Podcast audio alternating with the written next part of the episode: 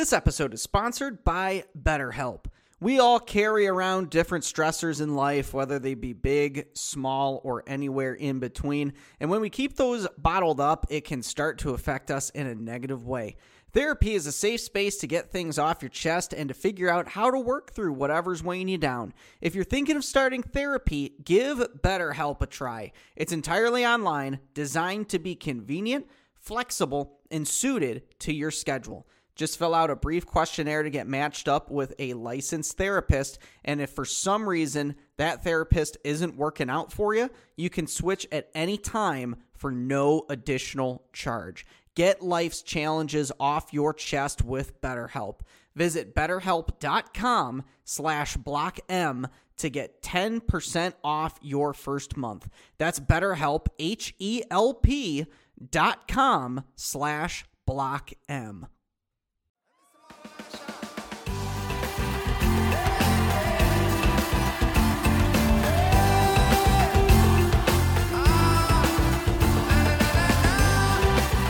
All right, welcome to Out of the Blue from the Block M Podcast Network, part of the Fan First Sports Network. A podcast that is smooth enough to get your blood pumping during the Sunday night theater production of Beetlejuice. I am Jared Stormer of the Block M Podcast Network and MaizenBrew.com. With me, as always, is Andy Bailey of the same place and my hetero life mate. Andy, you divine arbiter of truth, Bud Heavies, and the outside zone run. How the hell are you, sir? I'm good, man. Good to be back here for our second pod of the week again. We're gonna have them released separately this time, not giving the Oh, yeah. extravaganza that we spoiled them with last week. Spoiled the people. So uh, excited to talk Rutgers, man, because this game has all kinds of implications for the future. It sure does. And uh, yeah, I mean, you got wine drunk Jared last time, and you know that can be it giveth and it taketh away. And that is uh, that is in a blessing, instance- people. Like not everybody deserves that. Uh, so I was glad we Mhm. could get that on the air. It's a special character you bring to the table. I mean, some would call the delight the show stealer at times when you're that way. So honored, honored to discuss that with you last week. Yeah, I can't go within 100 feet of a bus station because of it. But, like, look, other than that, I'd say that th- it's worked out for me. Uh, all right, sir, let us pod. I'm excited to talk. We got a lot that we want to talk about. We're going to kind of bounce around. Uh, I'm going to open with some Detroit Lions talk because we did not talk about them in the previous pod. I don't want to get too far away from it, but the Lions lose in overtime to Seattle. And I don't want to like talk too much about this game. This isn't a Lions podcast, but did, were you able to watch any of this? What's your your overall takeaway? I know you're not too concerned about the overall season because it's a 17 freaking game season, but uh, what are your initial thoughts about this and where the Lions are headed? I was unable to watch. I was driving back from Ann Arbor getting home, but I was able to catch the highlights and kind of uh, read some of the discourse and very up and down, man. Like this is a winnable game. These are the one score ones you you want to swing in this season. Really like if the Lions could have gotten out the 2-0, it would have been just such like a just a stranglehold of like okay, like we're we're going to win. We're going to have a winning record this season. Going to make the playoffs seem a lot better. Like 2-0 is just such a good starting point for this team in these games, especially getting the Chiefs game as a launching pad. So I'm a little disappointed.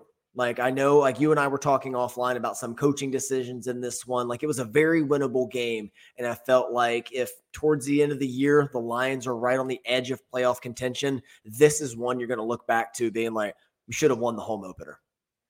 Yeah, and it was the one we looked to last year. Like they directly said, like this was the team that kept them out of the playoffs. It was a revenge game. Aaron Glenn, in particular, has been absolutely owned by the Seattle Seahawks in the last couple years, and uh, didn't really change in this one. Geno Smith goes for 328, two touchdowns. They made him look like freaking prime Peyton Manning back there. It's ridiculous. He's not that good. I mean, he's a very solid, serviceable quarterback, but the Lions just have their issues. We had a lot of guys go out in this one.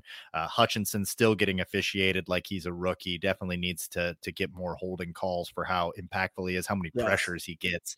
Uh, you would think you would see more holding calls generated, but look at the end of the day, the Lions had this one. They're aggressive all day long, and really the thing I wanted to touch on was uh, the cadence of aggression. You go for every fourth down, but then with two minutes left, three timeouts, you don't try to win the game. You go for overtime, you play for overtime, they get the coin toss, take it right down, of course, score a touchdown and win it. Like I think Dan Campbell um, gets some criticism for in-game decisions, and and it's warranted. And this is one of those instances where it's warranted. And I don't understand being uber aggressive if you're not going to be aggressive there.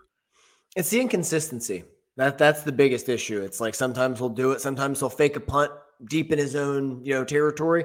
Other other times he's going to punt on fourth and two near the 50. It's like you just want to see like lean one way or the the other. Like yeah. I'm not like a hundred percent like you have to follow the analytics at all times. Like gut feeling has to play into it. But like with a chance to win that game, late in it, drive down, be aggressive, at least try. Like try a couple plays, see if they work. If not, then settle in, run, kick the field goal, and go to overtime. But really just wanted to see just a chance for this offense to seal the game in like one of the best home environments the Lions have had in the last 10 years. Like I think that could have been a really special moment. It was squandered. A hundred percent, man. And uh, yeah, I don't want to be the the guy to like blame officiating or yell at the coaches. Like that's annoying fan behavior. Um, but yeah, some consistency would be good. And uh, our our point that we made early in the year about um, drafting the running back and the middle linebacker, um, Jack Campbell out of Iowa, and where they drafted him a lot. We got some flack for that, but look at what Jalen Carter's doing right now in Philadelphia, and look at how badly our defensive tackles got abused, and they didn't play Gibbs. So just it, it looks a little weird right now when you're looking at it. I'm sure you know the season's young. I get that, and Gibbs is going to have more opportunities, but just something to keep an eye on, man.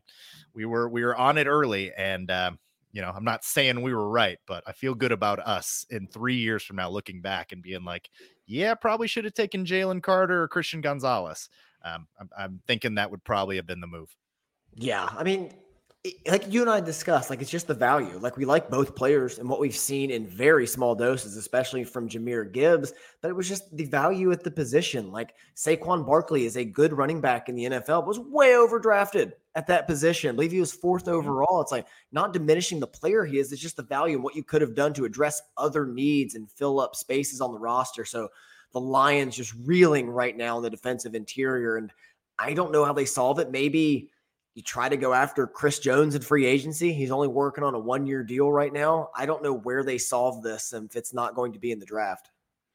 Yeah, and we eventually need to take the quarterback of the future too. And yeah. Paschal is out, who I mean, Paschal was showing some stuff, and James Houston is now out. So it's once again Aidan Hutchinson and no help whatsoever on the defensive line. He's going to get double teamed.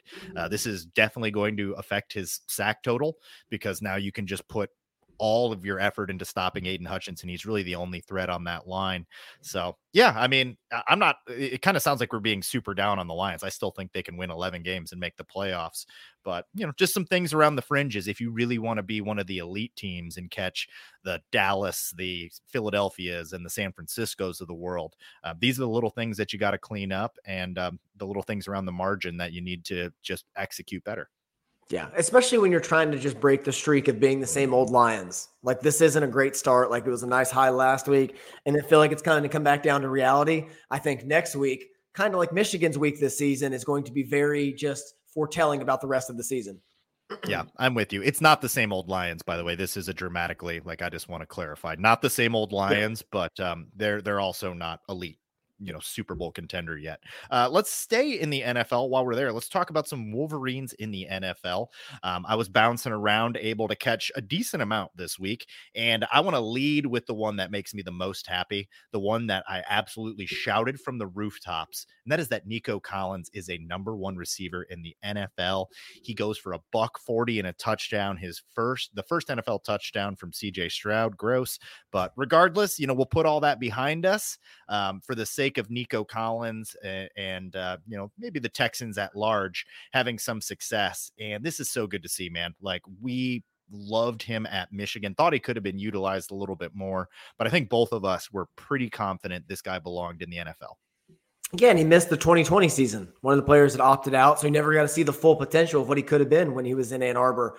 Now, this is great to see. I mean, even if it's like carries the tax of like CJ Stroud's looking like a serviceable starting quarterback in the NFL. It's like, well, at least Nico Collins is benefiting and helping him get there. So a nice way to feel better about that one. Uh, staying in the state of Texas, Luke Schoonmaker, Let's first go. career touchdown for the Cowboys. Man, felt so good. They uh, doubled up famously in the draft, drafting Mazi Smith and Scooney. Mazi's been a starter from day one. Scooney, I mean, bringing in the first one feels so good for a Super Bowl contender that Dallas has this season. So I love to see that.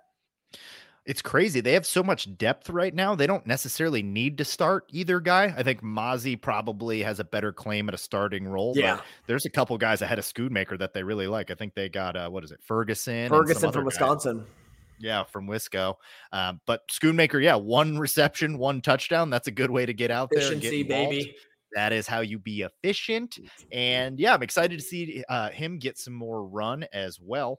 Uh, let's stay in the NFC where Ambry Thomas is still getting run out there, like yeah. kind of forgotten about guy out at San Francisco for one of the best defenses. I would argue maybe the best defense uh, in all of football, and they play him a decent amount. And uh, he plays extremely well. He's been with San Francisco since he was drafted, and like him and, and Metellus just kind of get forgotten, but they're out there. They're contributing week in and week out. They're important to their teams. Uh, there's a drop off behind Ambry Thomas, uh, a guy that we liked, but we were kind of we, we were having some misses there in the back end. Um, me in particular, and I take pride on hitting on my cornerbacks. Um, so I liked Ambry Thomas a little bit more than Lavert Hill because of his athleticism. I liked where he went. So I'm going to take this as a minor win for me. I'm going to, I mean, it's not a huge win. I'm not going to pat myself on the back, but, you know, I might rub myself on the shin. like, don't pull a Mel. All right. Settle down, Jared. We're on the call now. Um, no, you should. Like you were big on Ambry. Uh, again, sat out the 2020 season, so got never got to see the full ceiling.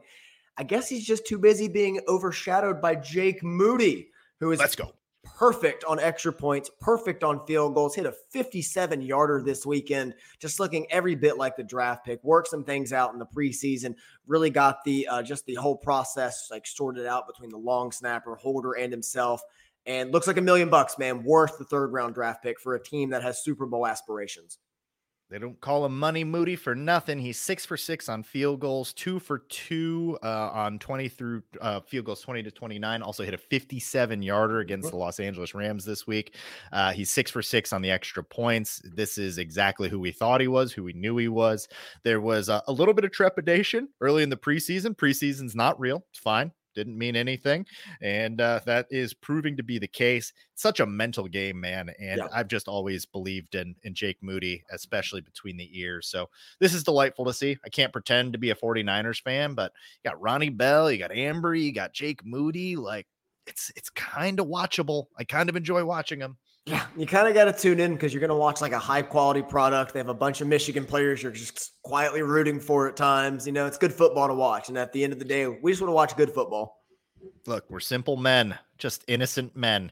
And uh, I tuned in for the New England Patriots uh, because they were playing the Dolphins, who I do enjoy watching. Uh, shout out to Paul; he's a huge Dolphins fan, and uh, they're crazy entertaining. But also, there's a lot of Wolverines on that Patriots team now, especially now that Peppers is starting at uh, at safety there. But you get to see Uche, uh, you get to see Onwenu on that team, and I, I, really like what Peppers looks like in a Bill mm-hmm. Belichick defense. Like that's how you use him. I I kind of was getting a little jealous, a little wistful watching that. Uche is incredible. Um, didn't have like huge stats in this one, but Tua gets the ball out faster than anyone in the NFL. It's insane. I just don't know what you do against that guy, uh, or more particular in particular that offense, not just Tua. It's everything they got going on with Mike McDaniel and Tyreek Hill and the way they use them.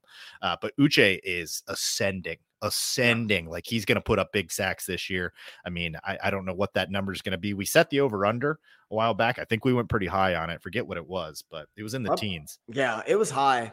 And this New England defense is going to be one of the best in the NFL. They don't have a lot of offensive support. So that's the only thing that's really like limiting their potential this season. But a few Michigan guys sprinkled in there. Uh, yeah, you love to see Peppers finally just properly utilized, like the Swiss Army knife in the secondary. He always should have been. You see Uche putting it all together, really paired up with Matthew Judon well. And again, you get to play for the greatest defensive mind in the history of football and Bill Belichick. So he's going to find a way to maximize your potential in this defense.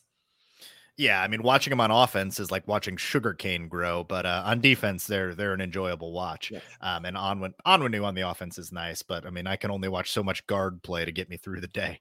Um, other Michigan players to touch on: Josh Metellus just doing his thing for the Vikings. They're not very good this year, but the captaincy, I think, a player that we must have really underrated. Um, his Michigan career solid, not excellent, but like he was one of the better players on there. I mean, he was in the top five players on that defense, I would say. I mean, it maybe got as high as a top three player he was just say? always the he was the victim of those Ohio State games that left such a sour taste in our mouth for so many players. Like those re-watches might be worth it just so we make making sure we're evaluating those guys correctly. Like just separating the end of it with ending on such a sour note and just like disregarding so much good work beforehand. I think Metellus was really a victim of that. Love to see him stick. Love to see Khaleke Hudson even get a second contract with the Commanders and contribute as well. So just guys like that, I think like sometimes the end result might have just overshadowed some of the good work they did. Yep. Uh, we already touched on Ruiz's contract last week. Uh, Rashan Gary gets a half sack. I think he was out for the first game. I'm not positive. Yeah, he, this was his yeah. first game. Yeah, I thought so. So good to see him back and being impactful. Could be a big year for him. Uh, Jon Runyan Jr. was the lowest graded uh, on the uh, on the Packers this week. But look, it's when I see this, I just say PFF's not real. I'm sure he played fine, but uh, I just love that Jon Runyan's still out there starting. That's our guy. Uh, who else are we missing? Anybody we're talking about? Uh, Donovan Peoples Jones plays tonight. Probably plays playing tonight. yeah. yeah, he plays tonight. Uh, Olu got in the game. Uh, playing center for the Seahawks. Uh, ben Bredeson's on the line with the Giants. Giants? Yeah, I think yeah. He moved around, yeah. Because he was getting victimized by Micah Parsons, which a lot of people are going to be able to relate to this season. And uh, Kwity Paye, Kwity Paye had another sack. Had a sack. Yep, he absolutely did. For a uh, man, bummer they lost uh, Anthony Richardson. I was like, oh, this could be a kind of an entertaining Colts team, but yeah. Kwity Paye coming on on pace for 17 sacks. So Good start. Be, that'd be that's a solid start. Um, all right. Let's uh let's take a moment here to talk about the good people of Home Field. If you're looking for some fresh Michigan Wolverines apparel and plan on being in Ann Arbor this weekend, that is week four of the college football season, head over to Graduate Ann Arbor Hotel on East Huron Street and check out the Home Field Apparel pop up shop from 4 to 8 p.m. on Friday and 7 a.m. until noon on Saturday. This two day only pop up shop will feature exclusive discounts, free gifts, and of course, fresh Michigan football merchandise from our favorite apparel brand based out of the Midwest. Don't wait because after the event is over Saturday, you won't be able to get this exclusive merchandise anywhere else ever again. One more time Friday from 4 to 8 p.m. and Saturday from 7 a.m. until noon at the Graduate Ann Arbor Hotel, located at East Huron and State Street in downtown Ann Arbor. And if you won't be in Ann Arbor this weekend and are still looking for some comfortable, officially licensed gear, be sure to check out Homefield Apparel online at homefieldapparel.com.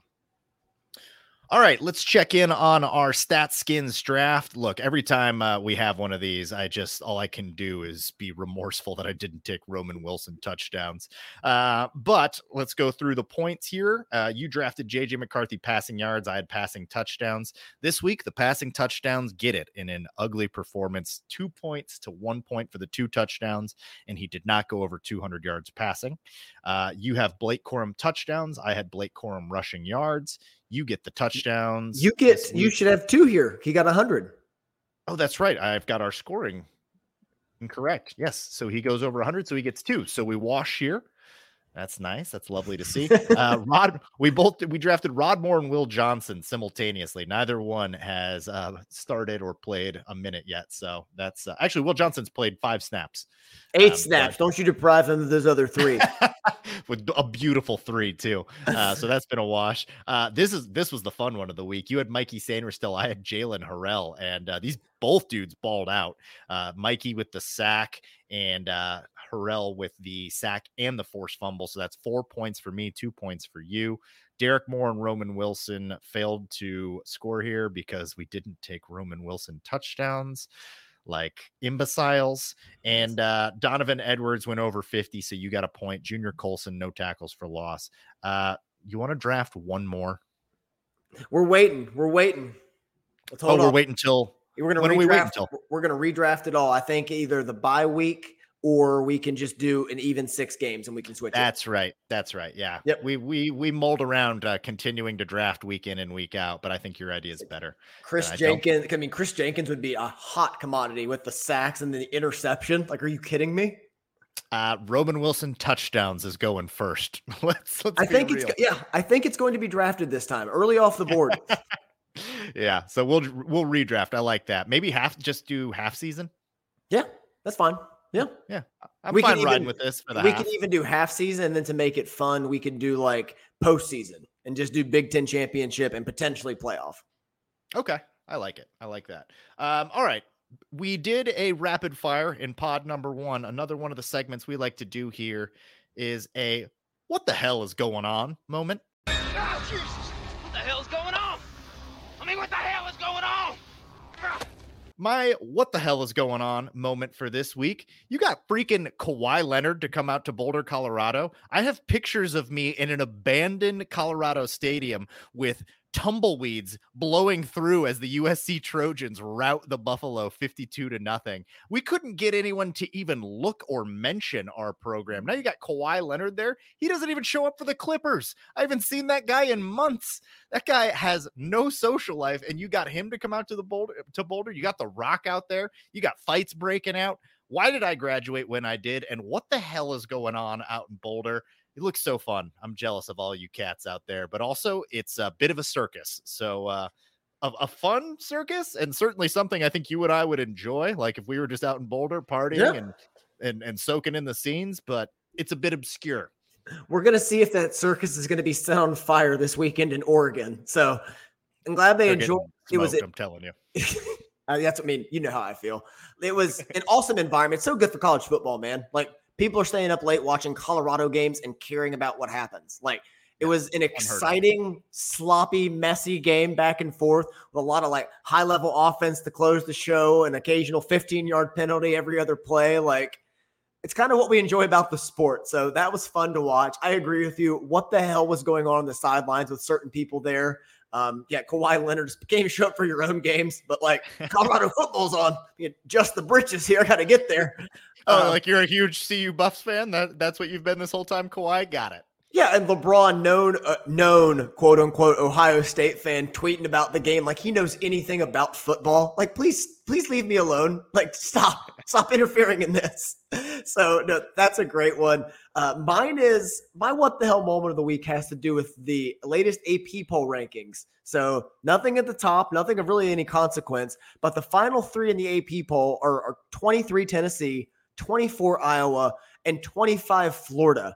So Tennessee and Florida are both two and one. Florida just beat Tennessee 29 to 16 in one of the worst games, probably the worst game of the season so far. Fights ended the game, but Florida won by two scores and they're ranked two spots underneath Tennessee. What the hell are we doing with this voting? This is ridiculous. It is ridiculous. I think they're just assuming like it's early on, no one's going to be paying attention. This will work itself out. But like you need to be doing a little bit better. And literally the only criteria they were using last year, like when it was getting tough to discern, was head to head matchups. Yeah. So I don't know what we're I don't know what we're doing here. Like, um, yeah, where's Missouri at? You got it pulled up? Yeah, after beating it. Kansas State. Did they get into the rankings? I believe they should be ahead are. of both. Let me see. Got it right here. Um, yeah, God, that game was awesome. I love Kansas State too. I love everything Chris Klieman does I there. Know. I had a bet um, on that one. Good for you. Um, no, not ranked yet. Missouri was uh, technically they were 27th. So Clemson was 26 with 76 votes. Missouri next with 72 votes. Uh, see, that's dumb. I would put Missouri over both Tennessee and Florida. Yeah, they're undefeated. Like, and they have a ranked win. Yes, like, oh, they, I guess they did have a ranked win because now Kansas State is in the receiving votes, just one spot behind Missouri. So that's so dumb. It's dumb. Yeah, the whole thing ridiculous. Well, it'll all get sorted out, uh, particularly in week four, where we have a hell of a slate. And before we get into that slate, I wanted to to pose this question because I think it's maybe the one thing about the CU that hasn't been brought up by uh, the CU situation, the Deion situation that hasn't been brought up by other outlets is there another program that's dormant that's like you could see just like oh man like all they need is like a little spark and then all of a sudden that's like and granted the Deion thing is like that is really lightning in a bottle but like another place like Arizona or Arizona State came to mind as places like fun campuses like proximity to uh, California and Texas like I mean is there something else that we're missing?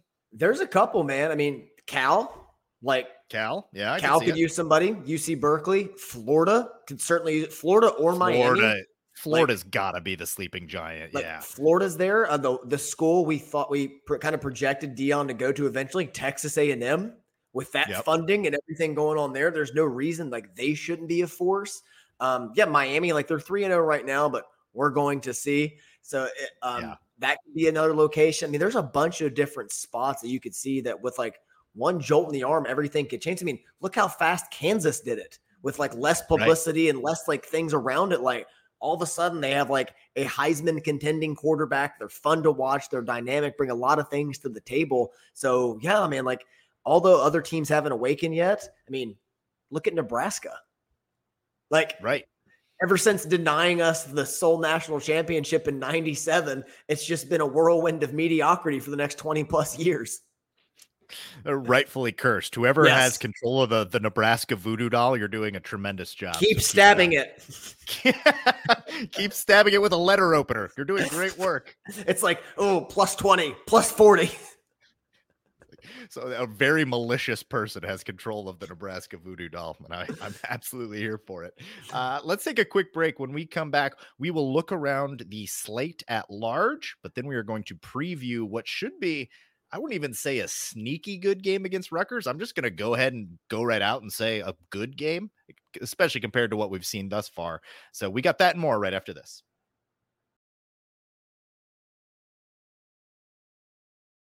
All right, we are back. We are righteous men, and college football remains very good. We are looking around at the slate for this week, and I would say this is without a doubt the week where things get real, right? Like we had some fun week one. Um, you know, there was a game or two, uh, you know, week two. I think that was the Texas Alabama was the big yep. one there. Um, so there's been some fun, uh, but this is the real deal, week four. This is this is why college football fans love college football. It's like a day straight of nothing but great games. Like you and I were looking at the schedule like this week. Uh, there's another good great weekend in October. We'll actually be together hanging out for that one, so that's going to be a blast. Like right around like October 21st. So yeah, man, this is the first real taste of college football. Like most non-conference games are out of the way now. We're getting into the meat of the season and games with real implications. Yeah, absolutely. And uh, obviously, we'll get to the Michigan Rutgers game, but let's look at some of these other ones here. Florida State Clemson, a lot of intrigue there. That's on the noon slate, and it's Florida State at Clemson. So, I mean, if Clemson's going to make any type of run at this thing, now would be the time. I am thoroughly not impressed with what I see at Clemson. I've watched Clemson and Bama now, and uh, it's pretty dramatic. Honestly, I'm not going to lie. Like the the fall from grace, and I am going to go ahead and out and say that they could both get better throughout the season but they're just not the same types of programs. Um, Alabama, in particular, I think could still rise because of the amount of talent on there. But yeah. Clemson actually has a talent problem, which is crazy to say. Yeah, they're uh, yeah. I feel better just with the Saban sample size compared to Dabo Swinney, just to to right the ship and turn it around. Maybe that's just my bias speaking, but yeah, this is a very interesting game. I feel like Clemson. This could be a little kitchen sinky though. To like coming off the Boston College game last week with yep. Florida State, like could have exposed some things. They really took Keon Coleman away in that game. Didn't yep. I don't know. I think he had. Did he have a catch? I don't know. I'm not sure if he had a catch. Like you have him on your fantasy team. He didn't help you. No, I think it was 0.9. I don't think there was a lot going on there. So I mean, maybe that's a recipe. So I think Dabo and company are going to throw everything at them in this one and see what they can come down with. I still don't think it'll be enough. So I favor Florida State like you do. Yeah, I'm going to take Florida State in this one. Just not a believer in Clemson. Oklahoma at Cincinnati. Start to get a, a better idea of what Oklahoma is. Um, looking around here, what else excites me? Colorado, um, Oregon, 330. Colorado, Oregon in the 330 slot. Yeah. Uh, look, I mean, I'm a CU alum. We just got through singing their praises. It's been fun. Uh, they lost Travis Hunter, and like so much of their defense relied around him. So much of their offense relied around him. It sucks. Like, yeah. um, it, it sucks for college football. I was going to ask you this at the top. We'll do it now. Why not? Um, we always do the superlative. If you could swap one other college football player onto this Michigan team, who would you take?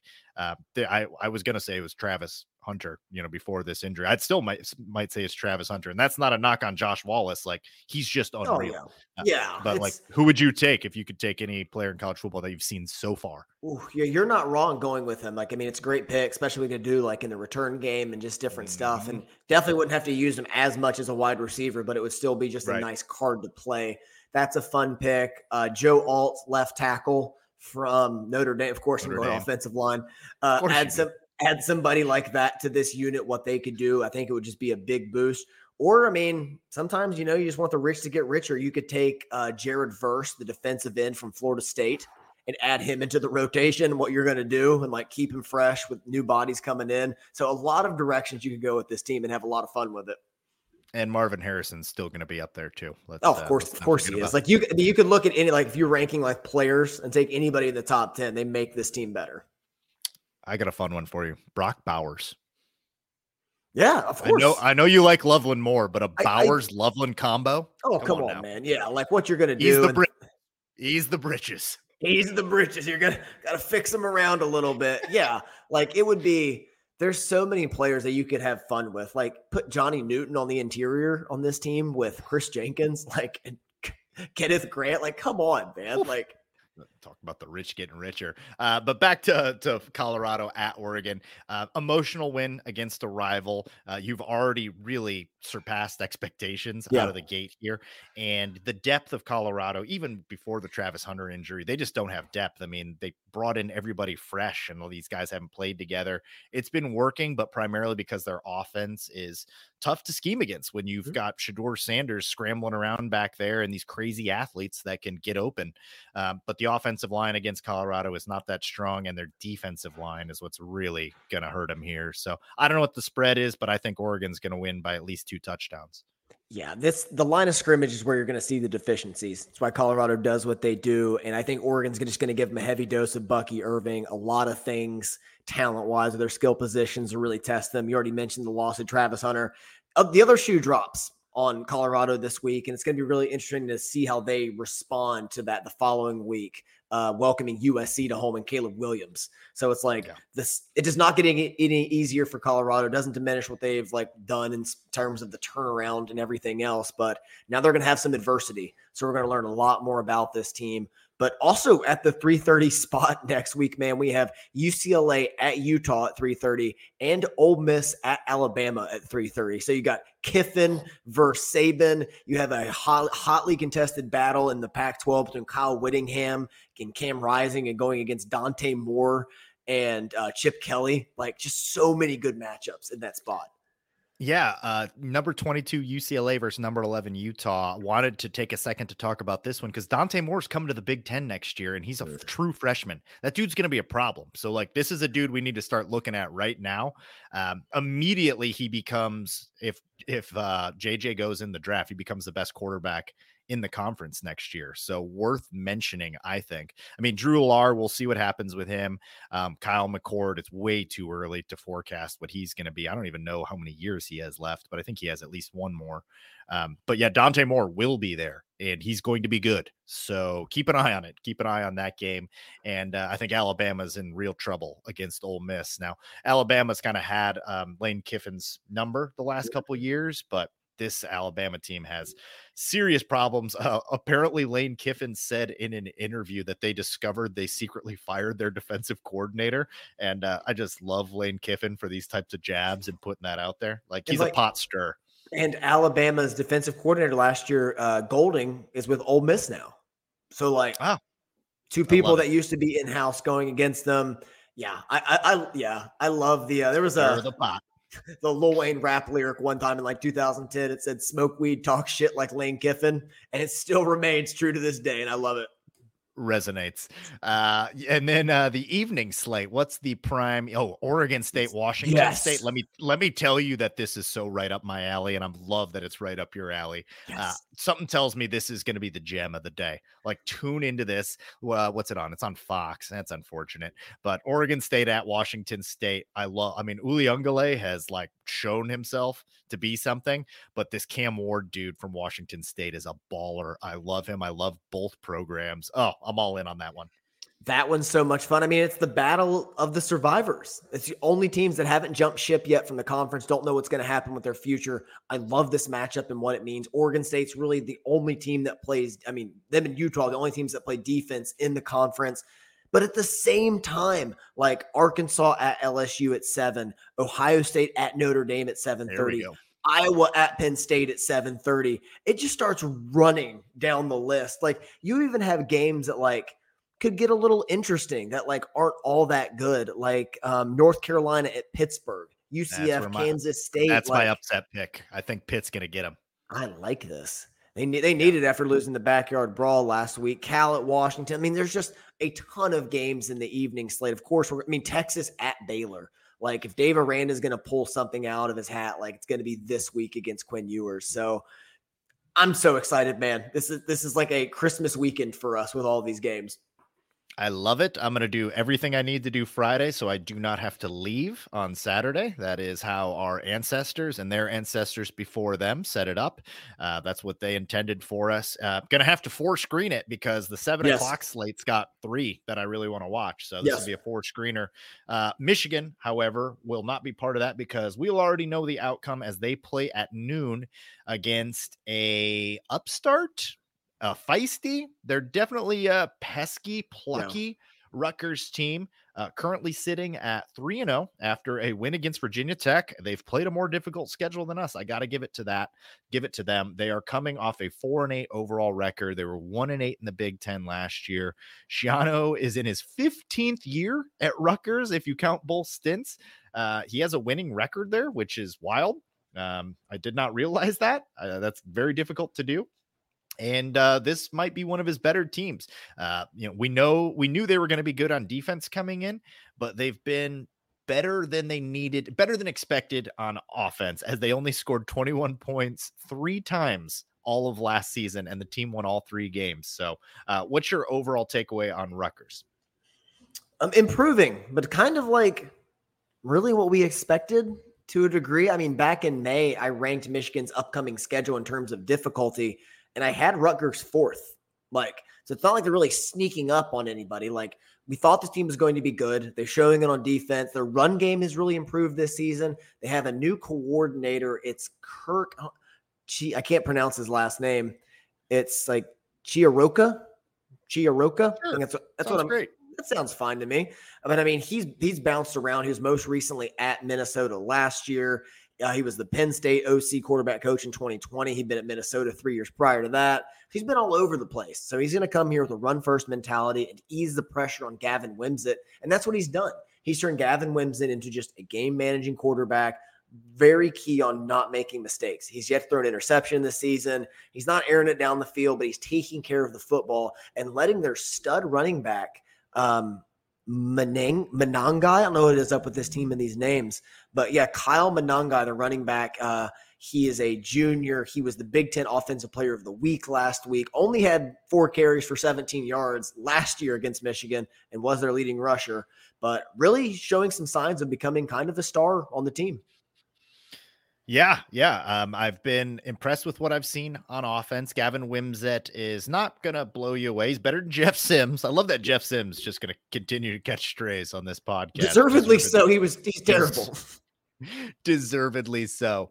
But yeah, the rest of this offense is starting to come along. Uh Monangai went for buck 65 and a touchdown against Virginia, yeah. or uh, not against Virginia. That was against Temple, who we thought Temple would be kind of good, and we thought Virginia Tech would be better. I don't know how good either of those teams are, but coming into the season, they were respected, and people thought they would be at least middle of the pack, top 50 teams. So you're able to come in and run the ball pretty effectively.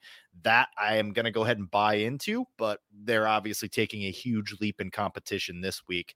Um, and Wimsatt, I think, is really where things are going to be uh, a lot yeah. different for him, a lot more difficult. And it all starts up front for for the Michigan team here. And pressure on him is going to take away what's been able to make him work, getting him in third and manageable situations by running the ball in early downs. That's going to be really difficult for Rutgers. So Wimsatt's going to have to make plays. Um, and this is why, honestly, like what I said about Bowling Green before they went to their third string quarterback was that they're probably a trickier matchup for us, particularly with Will Johnson and Rod Moore out. Yeah. We don't know if we're getting those guys back, but a team that's going to scare me early on with our front seven is going to be a team that can do things through the air. And I'm not positive this Rutgers team can do that right now. No, Wimsatt's uh, barely completing 52% of his passes, 6.2 yards an attempt. So nothing nothing much to scare you there. What does scare you though is if Rutgers can force turnovers, which Michigan showed a propensity for last week. So of the last two matchups, Michigan has won the turnover battle decisively four to nothing. And I heard a stat today. I believe Rutgers is like tw- like 17 and one or something in their last 18 when winning the turnover battle. I don't have the exact number, but it's decisive. So it's going to be a big thing about protecting the football in this one and staying patient because last year Rutgers led at the ha- led at the half and Michigan I mean, shut them out in the second half and pulled away 52 to 17. So just stay patient, stay within yourself, and prepare for a fight in the trenches because Rutgers always plays hard in the trenches. They had a, a fourth and goal stop against Michigan last year at the goal line. Uh, two years ago, just took us to the absolute wire. It was our worst rushing performance of the year, even even worse than the one we had against Georgia, which featured Jalen Carter and all of those guys on the defensive line. Rutgers just completely dominated. So they're going to come in here inspired, looking to win the battle in the trenches first and foremost, and then force Michigan to make mistakes. Yeah, um, you know, you talked about their defense. This is like a top 10 defense, no matter which statistical category you want to look at. They're only giving up 70 yards rushing per game. Uh, they're like just behind Michigan, Ohio State, Georgia in scoring defense. Um, you know, granted, small sample size. You know, I'll, I'll, say that once, but you know, remember that as we rattle off some of these statistics. But the sample size is good, and it's kind of what we expected. We expected this to be a really strong defensive team. Um, I think that they are, like you mentioned, strongest in the trenches. I think I like their front seven a little bit more than I like their secondary. Um, it's going to be very interesting to see how Michigan chooses to attack this Rutgers team because they're a balanced defense. I would imagine that it's going to, like we've seen, be dependent on what Rutgers is going to show right out of the gate. I mean, that's not some crazy good analysis, but what do you kind of expect to see be the cadence of this game? Do you imagine they do what we've primarily seen up to this point, which is stack the box and make JJ make some plays in the secondary? I think that's what it's going to have to be. Like, I think this is the first game. They, I don't think they're going to overload it like we saw against UNLV or East Carolina, but I still think they're going to have at least eight in the box at all times. And I think, honestly, that's a good thing for Michigan to just get back to power running because I can't. What's the offensive identity of Michigan right now? Is it balance? Is, is that it? Because I haven't really seen it. Like, so I need to see this this offense full tilt see what they're bringing to the table. I think you still have to work like inside out with this, run the football, make him commit, make him make a mistake, and just make it easy for McCarthy. Like I expect a big bounce back game from him, but like let's not make the Josh Gattis mistake and go pass happy and forget what we do best and what gives Michigan an advantage in nine out of ten matchups. Yep, I'm with you there. Um, how many penalties do you think Michigan has, and how many penalties would you guess Rutgers has on the season? Michigan's Michigan's low. I know they're mm-hmm. low. I would say they have. I wish I could pick starters. Uh, seven on the year. Ten on the year, tied for ninth in the country. Rutgers right behind him with 11. Not a highly penalized team. Coaching.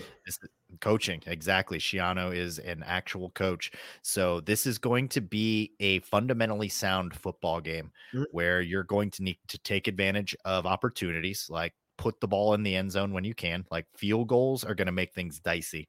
If yeah. you're just if you're just going into the half and it's 16 to 6 or something like that and like all of a sudden you're you're bogged down in the second half, things could get a little bit dicey. I don't want to go that route. Turnovers, turnovers, turnovers, turnovers. Obviously, last week left a bad taste in all of our mouths. I'm still like using a tongue scraper at night just to try and get it out of my mouth. Uh, you do not want to mess around with this team and like turn the ball over three times and be in a tight game like that. That's a recipe for a really bad day. Um, look, I mean, our defense is so good, our running game is so sound. Um, the talent is far superior to Rutgers, but they're going to be well coached. They're going to play sound fundamentally. They're going to be stout on both lines. Like that's a team you can't mess around with. And turnovers, like the definition of do not mess around. Take care of the ball. It honestly feels like who can make the first mistake. Like that's that's that could swing this whole game. Last year, Michigan was down 17 to 10 at the half. Didn't didn't blink. Came out in the third quarter and blanked them 28 to nothing to just blow the game completely wide open.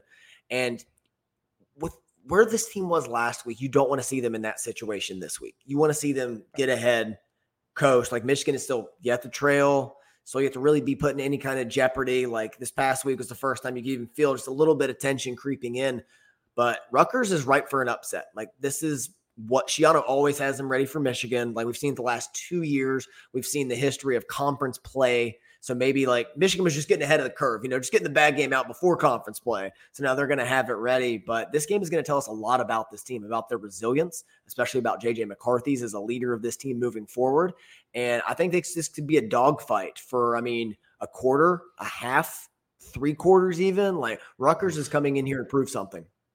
Yeah, absolutely. A wild sentence to have to Yeah. say in the year of our Lord 2023, but it's a testament to Schiano, who we've always really respected, and you know, it's a very difficult place to win. So to get to the point where you're you've got Michigan on a national title, hopefully run, um, or at least uh, you know, we're- we're the Big Ten champions until someone dethrones us. Yep. And for us to be sitting here, we cover the damn sport, and we're like, don't mess around with Rutgers. Like that's that's improvement and uh, Yeah. they deserve they deserve the accolades there um anything else you want to touch on before we get to predictions um the last thing i'll touch on get all that special team nonsense from last Yes. week let's let's not mess around with that let's Uh, not mess around with that turner's gonna have to make a kick or two in this too let's not underestimate the Jim Harbaugh return factor. Everybody doing their everybody yes. every coach doing their part, their job only. And then Harbaugh can handle everything else from a head coaching standpoint. There's going to be a lot of juice with his return. So motions in check. It's a noon game.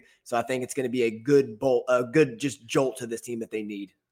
yes uh i won't say morale was low amongst the men but uh, morale could use a boost like this It is like getting high. some hard it was not high this is like getting a shipment of hardtack and grog for some Yeah. weary sailors like get the morale boosted back up get harbaugh back on the sidelines can't wait to see that's just where he belongs too Yes. like you and i were talking off air like doesn't feel right to look over at that sidelines and you know love Sherrone Moore mike hart jay harbaugh and uh who was it oh minter love them all but uh it's they're not jim harbaugh No, so no. can't wait for that let's get some predictions and players of the game sir Okay, I think it's going to be a dogfight in the first half, especially. I could see Michigan going to the half with a score of like 17, 14 to 6, like ahead, but definitely not, doesn't have the game put away, like sorting through emotion. Schiano's doing some things on defense, a lot of movement in the front. They're going to blitz from JJ's right side, try to force him into mistakes, see if he can do another, turn the ball over, give him an edge. I don't think it happens. We've not seen JJ ever be turnover prone for more than a game. Like he's going to sort this out, get it corrected. Harbaugh's there now, the quarterback whisperer. So I think things are going to get sorted out in the second half. I'm going to keep it cut and dry in this one. I think player of the game offensively is going to be Blake Corum. I think we're going to get back to a steady dose of Corum and Edwards. It could even be Edwards in this one, but I think we're going to get back to a steady diet of both those guys running the football in this one to ease the burden, set up the play action pass. Defensively, I'm gonna I'm gonna take a swing and I'm gonna say Rod Moore returns, and I think he does so, and he gets an interception in his return off Gavin Wimsatt, forces him into that situation with the pass rush in his face. I think Rod Moore takes one away, really sets up the offense. Michigan is tight early, but I think they pull away late. They win this one 38 13. I like it. Uh, there's a lot that you said in there that I will just echo. Uh, in particular, the score being tight at the half. I could definitely see that. I mean, that's been kind of the case with a lot of these games. Honestly, when uh, you know teams play someone overmatched, it's that uh, conditioning and the overall talent wears on you in the second half. This is nothing new. I think you're right that leaning on the running game, particularly coming off a three interception game, is going to be the best way to get JJ McCarthy back into a rhythm, make things easier on him, Yeah. make his life easy. So going anybody Bla- Blake Corum seems blasphemous, but I'm going to do it anyway because I want to. I want to mix it up. Let's go with JJ. Let's say bounce back game for JJ. It's probably going to be one of these two guys. I mean, our offense can go either way, and uh, you know, flip a coin. And I'm going to say that last week was an anomaly. I certainly hope last week is an anomaly. We Yeah. as a fan base need last week to be an anomaly. Yes. So for that reason, I'm going to go with JJ on offense. Um, I'm all I like what you did with Rod Moore there. So I think this is fun. Let me do the same thing with Will Johnson, I love the, this. the guy that I got in the skins draft. Uh, this was his coming out party last year. And getting our guys back. Let's get the whole band back together. Right now, we just got Ringo Starr and George Harrison just lonely tapping away on a per, on a percussion set. Um, we need to get we need to get uh, Paul and, and John Lennon back in there. So let me go. Will Johnson gets a pick and uh, has a triumphant return. I see the the final score being pretty similar. I had it 32 to 10, I think, in our roundtable for and Brew that's coming out. So I think I want to stick with that. I'm going to go 32 to 10, which I believe is what I predicted there. Something like that. Um, yeah, pulling away later in the second half. Um, yeah, I don't really have much else other to say than uh, Gavin Wimsatt only threw for 46 yards against Virginia Tech. So enjoy Kenneth Grant and Kris Jenkins. Yes, there's going to be a lot in his face. I do think Rut- Rutgers is just going to be a, like I said, a frisky, a plucky type of team. But I think talent gap is going to catch up, and it wouldn't surprise me if this one explodes like it did last year in the third quarter and we're seeing like a 40 40 point something like that kind of final score for michigan. I'm with you who gets upset? We just went over that slate earlier. There's an upset coming this week. Who gets it? Let me pull it up again. I need to i don't know if ohio state counts as getting upset. They are technically ranked higher than notre dame I, that's that's one I will go with. I feel pretty confident in that. I think Ole Miss beats Alabama. Uh, not too big of an upset, but still lower ranked. Um, I'm not. I got Pitt over North Carolina. I already said that one. Yeah, I got Maryland over Michigan State. I don't know if that counts as an upset. Ooh, I love that. Uh, I would um, love for for my mid bowl argument. Yeah, that's uh, that game is on track to be awful. Um, I I want to go Washington State over Oregon State. I do, but I like Oregon State's defense, even if it's at Washington State. Um, yeah, I think I'll stick with those. I, I want to be cute and go Iowa over Penn State, but come on now. Um, no. Oh yeah, I'll give you one. Baylor over Texas. There's a spicy one. That's incredibly spicy. Baylor has been awful. They were bad in week one. They've improved. Who'd they play last week? Uh, they played or they no, they played LIU and smoked them, but they played Utah really close in that game. They should have beaten them. Hmm, okay, that's that is a spicy one. I don't see that one, but uh, I like where your head's at. Got to get spicy with it. My spicy one is Pitt over North Carolina. Um, I will take the Washington State over Oregon State though. I know you're all in on that quarterback. I love it. Oh, you got me in on him. I was like, yeah. this guy's great. I'm super in. I mean, Uiagalelei has been a lot of fun too. I like that Oregon State team. Uh, this was fun, sir. Enjoyed this. Can't wait to come back next week and talk about a Big Ten victory. We should have a crossover pod coming with the Big House Bleachers boys yes. here soon. Now that we are entering into conference play, uh, shout out to those guys. They've been doing awesome work this season as well. Go check them out after you've listened to us. Uh, you know that that's of course. Look, I mean no, this is America. Uh, but that's going to do it for Out of the Blue. Make sure that you like, share, subscribe wherever you get your podcast, whether that's Spotify, Apple Music. Please leave us a five star review if you haven't already. You can follow us on Twitter at Maize n Brew. I'm Jared. That's Andy. This is Out of the Blue. We'd like to remind you that wherever you go, go.